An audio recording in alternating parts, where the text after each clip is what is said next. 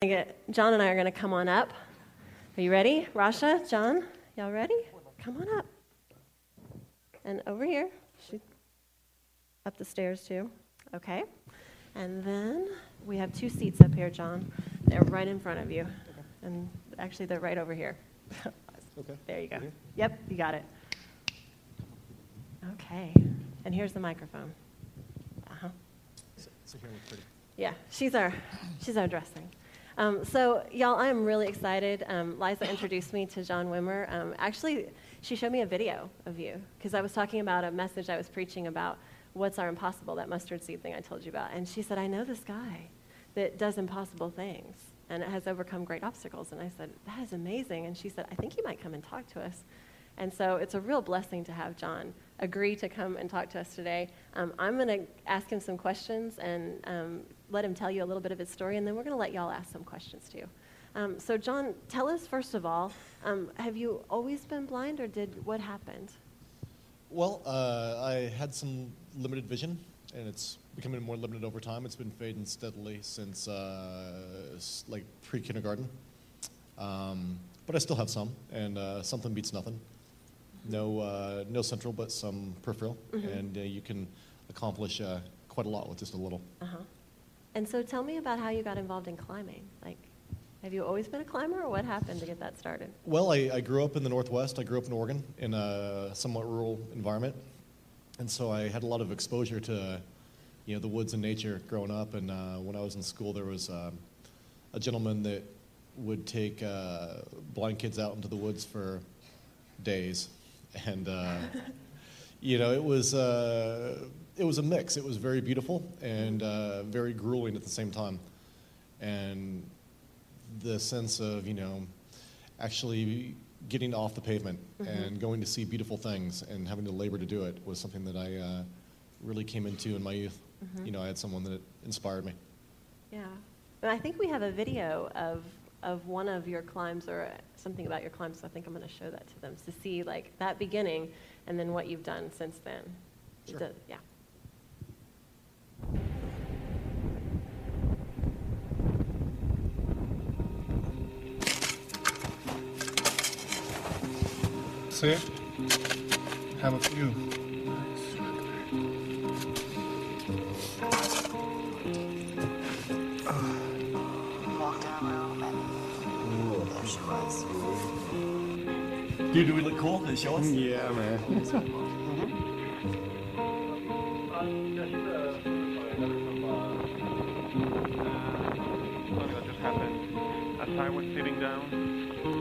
my camera fell. Just a few hours, two men and one dog will scale Mount Hood. Not an easy feat for any climber, but it will be even more difficult for John, who lost his eyesight more than 30 years ago.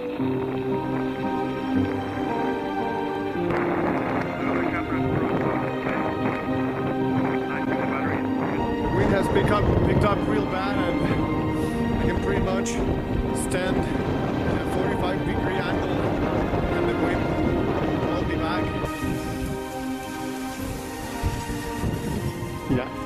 On there and I just find out that her whiskers are frozen.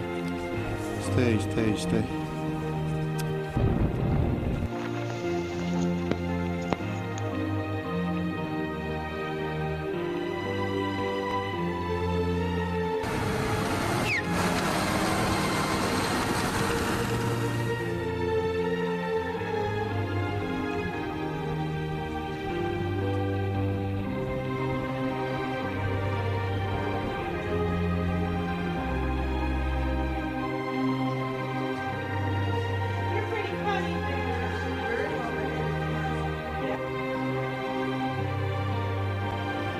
Currently Yosemite Falls.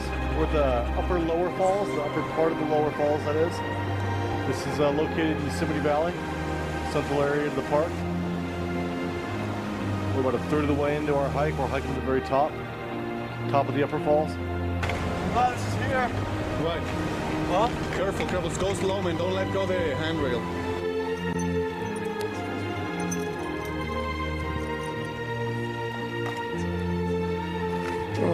We're almost there. It's just 200 feet. John is in pain. Um,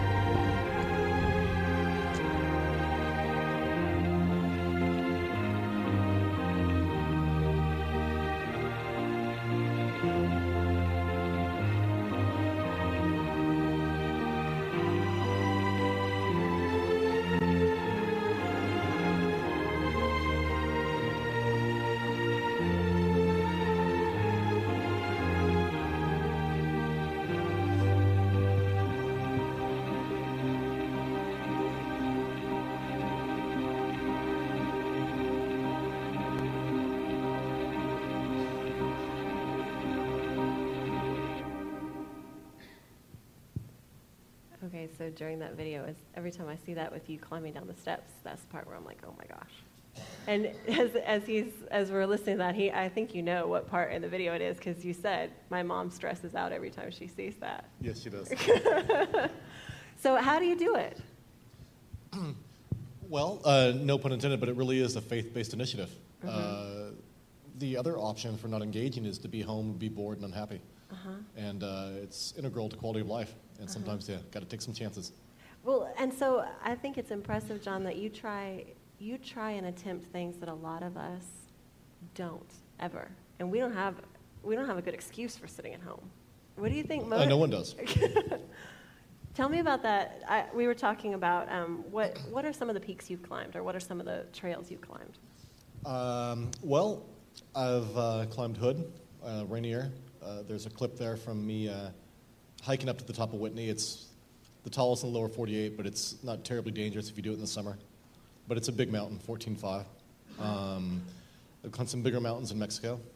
Um, one of the mountains that I'm proudest of was under 10,000 feet, Mount Thielsen. Um, it's in Oregon, kind of between Crater Lake and Diamond Lake, and it's uh, it is an actual climb, not just a hike. Uh-huh. And uh, had to do like last 150, 200 feet vertical.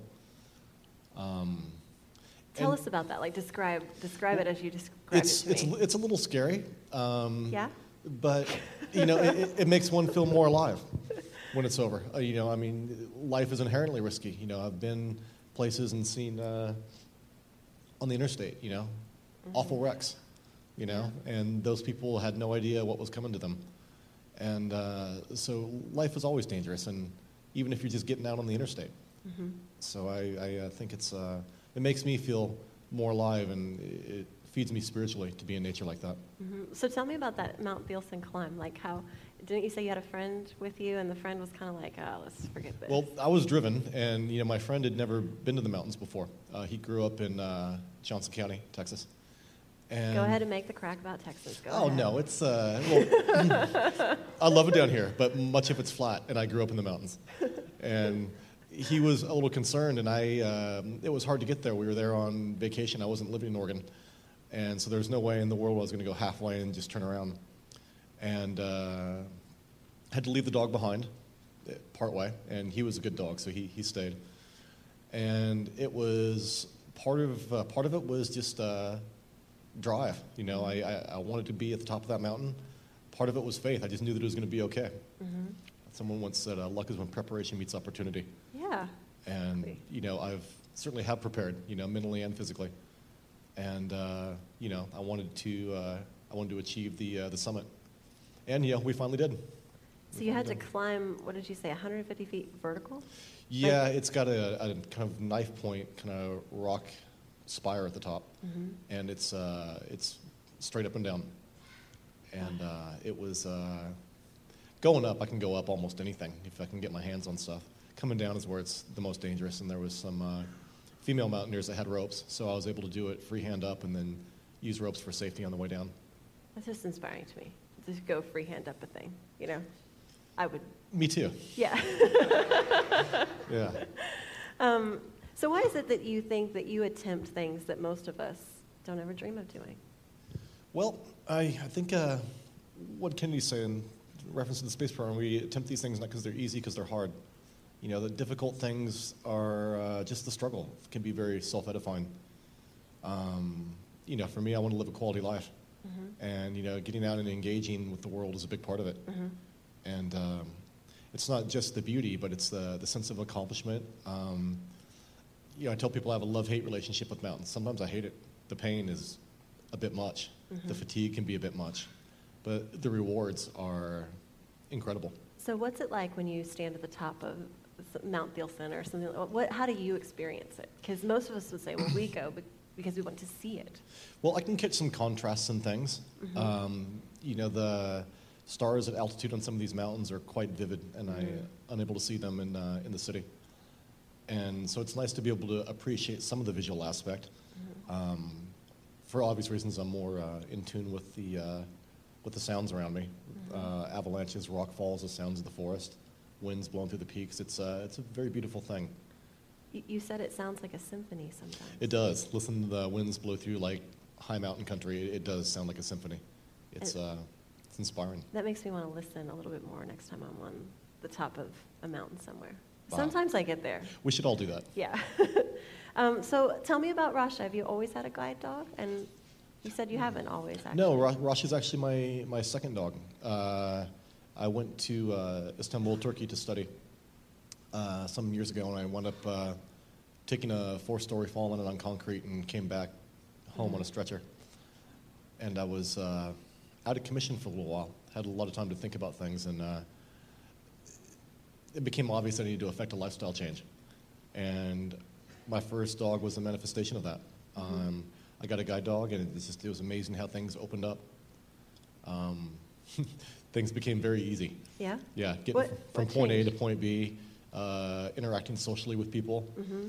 Uh, you know, I get to talk to all the dog lovers wherever I go, Mm-hmm. and that's uh, that's always fun. You told me that Rasha sometimes is like an icebreaker for you. Oh, she is. She's the ultimate icebreaker. Uh-huh. What is she? I've seen this in action, but they haven't. So explain to them what happens when you walk around with Rasha. Oh, it, you never can tell. It's anything's possible. You know, I've been bumped from like coach to first class. I've been given so much grace by people. You know, I've, you know, um, j- just the opportunity to make connections with people. Uh, people like dogs, you know, and they're generally good energy. And when they see us doing things together, there's kind of a, an energy between us. And I think people like that, and it gives me a chance to uh, interact with people a lot when I, I didn't used to do that so much before I had a, uh, a guide dog. Mm-hmm. Yeah, I noticed that like even when we went out to dinner, people just come right up to you because they, they figure they can talk to you by talking about Rasha. Yeah, exactly. And it's, it's fun being that guy. It, it uh-huh. really is a privilege. Um, didn't you say that Rasha has like a Facebook following or something? She does. I, I, I should do more for her Facebook. She's limited because she doesn't have thumbs. but uh, yeah, there's some pictures of her, and she has some friends on Facebook. I, I, I don't do much in the cyber world, more, more so than the real world, but uh, you know, she, she does have a cyber following as well. I'm gonna have to friend her. Absolutely. Facebook. Yeah, be friends with her. You can never have too many friends in That's this world. right. Yes, that's right. Um, so you told me about hiking in a certain area when you were a kid, the Sky Lakes region. Is that Sh- right? Sure, yeah. Um, and how the perspective changed. You want to tell that story? Indeed. Um, I grew up in Southern Oregon, and there's an area, it's called the Sky Lakes Wilderness Area. It's a very, very beautiful place. It's kind of like a high mountain basin with uh, small lakes that are snow-fed and very clear and very, uh, very beautiful. It's in the middle of old-growth forest, and you know I've uh, been there time and time again, camped there and other things. Um, you can you can drive to many of the places but I did uh, 300 miles of the Pacific Crest Trail one summer from um, Northern California up into Southern Oregon, and that's one of the areas we went through. And being Wait, wait. You did 300 miles. oh, the Pacific Crest 300 Trail, miles. Wow. and uh, How long did it take? uh, we did it in sections. Okay. Uh, did it in like 50 to 80 mile sections Okay. uh, throughout the summer. Wow. And one of the places that we we were at was um, this very high ridge. We were up in the peaks, looking down on this uh, mountain basin, and I'd been there so many times, but seeing it from a different perspective was uh, powerful. Um, you know, get a see the whole thing in, in a sense. Uh, even with limited vision, I can still see some. And just the uh, the labor that it took to get there loading your life support on your back and actually walking up there. And we had gotten lost at some point. We originally found we, we found our, our way, of course, but uh, part of it was just the, of appreciating that different perspective is what it took to get there, the labor. Right. And Because you said there's no roads there, right? no, there's no roads, and some of the most beautiful things are out there, but you got to go to them. They won't come to you. And I'm gonna, I'll come back to that because John shared with me some of his favorite scriptures, and I'll, I'll close with that one that really reminds me of your passion for that. But um, do you have any advice for us when we encounter difficulties? Uh, well, I, I don't know what to say. I mean, that, that's, we all have those. And, you know, it's in a rather obvious way perseverance. You know, if I had folded and made a habit out of folding, I, I would not live near as quality life as I have. Right. And um, that's key. You know, when I say I have a love hate relationship with mountains, 'cause sometimes it's very, very painful. You know, you fall, you bang things, you step through sto- soft snow, hit your knees on rocks. It, it can be very arduous thing, and once you're in, nobody will come get you. Right. Uh, you know, you, you have to like walk out. And so you, you have to deal with things that you wouldn't necessarily otherwise. And, uh, but the reward on the other side of that struggle is a very powerful thing. Not just the view, but what it does to you inside, right? Absolutely. Because life is a, a lot of choices that make us who we are. And so if you keep making the choices to, to be the person who takes on the mountain, that makes you into a new person, stronger person. I think so. Um, in sometimes language is, is powerful. In, in, in Latin, the word for habit is only habit in the singular because if you use it in the plural, it becomes character. And I think that's uh, Really? kind of powerful. I should write that down. That sounds like that'll preach. The sum of nice. Um, what about, tell me what you said, if you remember, about prayer versus kindness. Remember how you said you'd rather have somebody be kind to you? Yeah, absolutely. I mean, um, ultimately, human kindness is the only thing that's really ever moved me in that way. Uh, politeness, oh, yeah, I get people to be polite to me all the time. I mean, it makes people look bad if they're not polite to me. So um, True. politeness is fine, and I think, you know, I've even done it myself. I've just used manners because I didn't want to deal with, some, with something. And, you know, it's more of a challenge to be kind to people, but I think it's utterly more, it, it's, it's more rewarding. And uh, it's more powerful. Um, and I think people are wise enough to know the difference, usually. Between politeness and kindness. Absolutely. Um, tell me about how tomorrow trumps yesterday. Well, that's absolutely true. Uh, tomorrow is still unwritten. It's uh, limitless. I mean, the possibilities are out there. There's no real constraints. Uh, yesterday's already done. You know, I mean, you- s- I studied history, so certainly I find inspiration from the past. But tomorrow is certainly more powerful than yesterday. Yeah. Well, well, I'm going to, I want to read this scripture. I think um, the scriptures that we like say a lot about us. And when John and I were talking, he told me some of the chapters in Ecclesiastes that he enjoys, and I went and read them. And I picked one out because it just speaks to me of you. So I'll read it. Now, he could do a lot better with this because when we were meeting, you quoted poetry, I mean, just amazingly so. But bear with me. This is, um, this is from Ecclesiastes. The earth abides forever. The sun also rises and the sun goes down and hastens to the place where it arose. The wind goes towards the south and turns around to the north. The wind whirls about continually and comes again on its circuit. All the rivers run into the sea, yet the sea is not full. To the place from which the rivers come, there they return again. All things are full of labor. Man cannot express it. The eye is not satisfied with seeing it, nor the ear filled with hearing it. And that just reminds me of you because you would like to see and to hear as much as you possibly can of this world around us. And we talked about how um, both of us see God in the beauty of the created world. And so it's just a joy to have you here. I- Is it okay if I have them ask you some questions? Oh, of course. Okay. Absolutely. All right. You have a question for John? I know you do. Somebody's just got to break the ice. Okay. WC.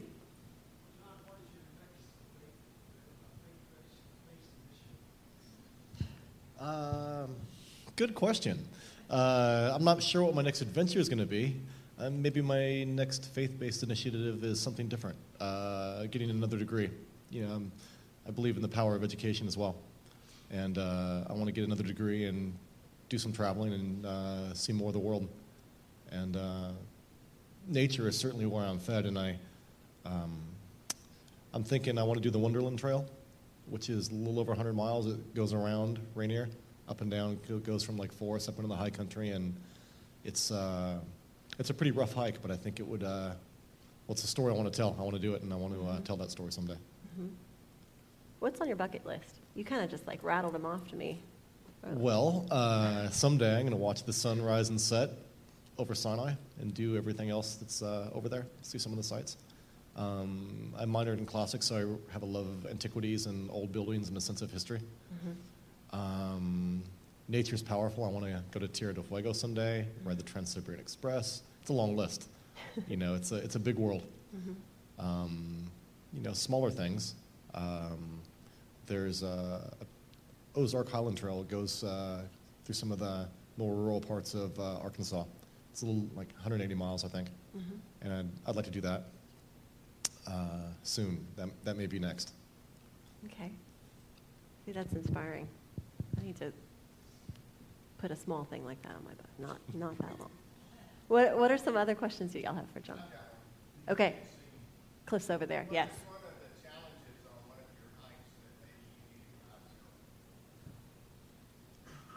Uh, weather. Yeah, uh, a lot of them. Uh, some of these things, uh, the weather conditions can change so fast, and that's generally when people lose their lives. Is when the weather conditions change and they get in further than they expected, and they have a little too much confidence. Um, people have died on all these mountains, and um, some things are just beyond your control. Uh, and it, it really, you do just have to have faith in a sense that it's all going to be okay. Um, you know, people have uh, lost their lives by, you know, getting hit in the head by a rock fall. Can't control that. It just happens. Um, you know, there was one time that I wasn't really in any jeopardy, but I was coming down from Mount Hood, and we had taken too much stuff and stored some rental gear along the way. And we were following what seemed to be the appropriate way to go. And uh, Rasha wanted to pull to the left, and I told my friend, I said, "Look, yeah, we should, we should, we should trust her. I think it'll all be okay." And she took us right back down to where our stuff was. Wow. And if we wouldn't have followed her, we would have, who knows, but probably we just would have hiked further down than we wanted to, then had to come back up and retrace our steps. And once you're already fatigued, you certainly don't want to do that. Mm-hmm. That's amazing. Know, She knew the way. she did. Yeah. Okay. Yes, Mark in the back. Oh, absolutely. Yes, more than once. Um, generally, by the time that happens, I'm so far in, there's no way of getting out anyway. so you just kind of have to, you know, just be unhappy and keep stepping.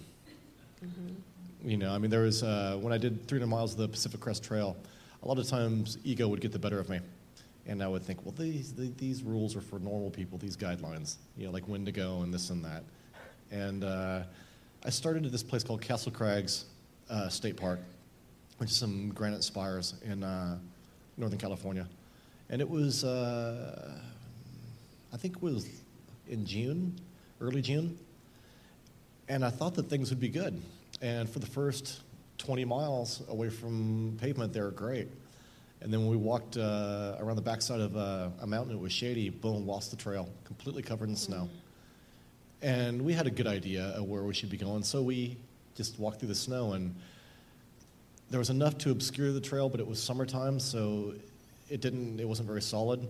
And just about every step, you know, fall through and hit knees on rocks or bang knees into like, bang your legs into deadfalls and all kinds of stuff that was just below the surface. And it became so, so cumbersome. And if I could have like called 911 and had someone come get me, I, I, I may have done that. But there was no option for that. You know, you can sit there and pout a little bit and rest, and then you have to continue. Mm. Great question. Great answer, too. Others? Yes, Mildred.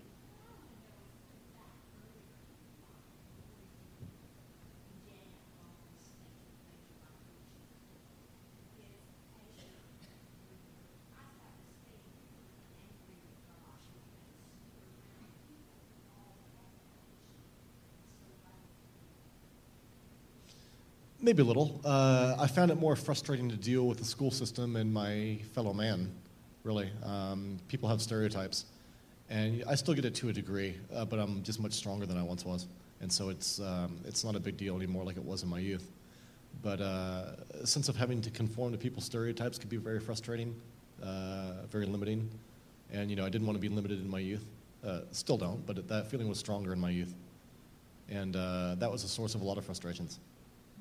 Um, but, you know, I mean, the world is full of possibilities, and there's been people that have inspired me. I mean, people that have been amputated for certain things. I, I knew this one guy that uh, had cerebral palsy and got a master's degree and put two children through uh, private schools and educated them in at college as well. And uh, I think, wow, that's harder than anything I've done. You know, I found that to be inspiring. Um, so there's always, you know, somebody that has it worse, and for me, that helps alleviate a lot of that. If I get too frustrated about my situation, which I don't often these days, um, I'll just ride the city bus around for a little while. That's so true. And you said that you actually enjoy breaking down stereotypes, right? I do. It's fun. Uh, it can be a, di- a bit disconcerting for people, but that's okay. That's fun too. So, what are some of the ones you enjoy breaking down? Uh, you know, I, I think a lot of people assume. Um, some people don't think I have visual issues. They think I'm just uh, faking using the dog as an icebreaker for social reasons. Wow. because people have these preconceived ideas about, about what a blind person's supposed to act like. Uh, a little bit timid, you know, afraid of their environment, not quite so bold. And that's not how I am. Um, I, I never wanted to live that way. And so anymore, it doesn't bother me. I, I take it as a compliment when, when, when people doubt me, because what they're saying is that you, know, you don't conform to what my preconceived notions are. And that's good because I never really wanted to do that anyway. Right. And we, I saw that. That was uh, one of the stories I told my husband is we were out and those kids came up and we're talking to Rasha and John and Liza and I are just sitting around talking and didn't the guy say something like, this looks like a harness like a blind person would use or something? Imagine that. And John said, yeah, like, yeah, it sure does, doesn't it? I was like, oh, he can't even tell. He can't even tell. Um, so that was interesting. Other questions that y'all have? Yeah. Um, you know, I, to be candid, I've, I've been a professional student for a long time. Very learned person. That, You are. that's nice to hear. Um, yeah. that's yeah, okay. it came from an Aggie, so, you know, grain of salt, I guess. I've, I've known a few of those. yeah, I, I gave him the full disclosure. Yeah, he knows. Yeah. He's at the right school, just so y'all know. Oh, well, not for you. That's another Aggie over there who's asking this. Other questions, y'all? We probably have time for one more. Yes. Uh, she's my second guide dog. Um, my first, his name was Buster. He was a 70 pound fawn. And when I um, took that fall in Turkey, I broke my back and both my legs and some stuff. And I, uh, uh, I think I was in the hospital for about a month and then uh, about three weeks in a wheelchair. And then, uh, I know. Um, and I had a lot of time to uh, kind of think about my situation and how I got there. And um, being blind can be cumbersome sometimes. You know, uh, vision is very helpful, but being stuck in a wheelchair was uh, absolutely the no fun zone. And uh, you know, you, you realize things about yourself when you have to go through adversity like that. And so I was trying to decide, you know, what to do. And I uh, did a little bit of research and I thought about getting a guide dog. I used to rebel against things that were stereotypical blind people things. And it was just, uh, it wasn't working for me anymore. Like I'm taking long falls in foreign countries because I made an injudicious decision. Um, and so it worked out so wonderfully with my first.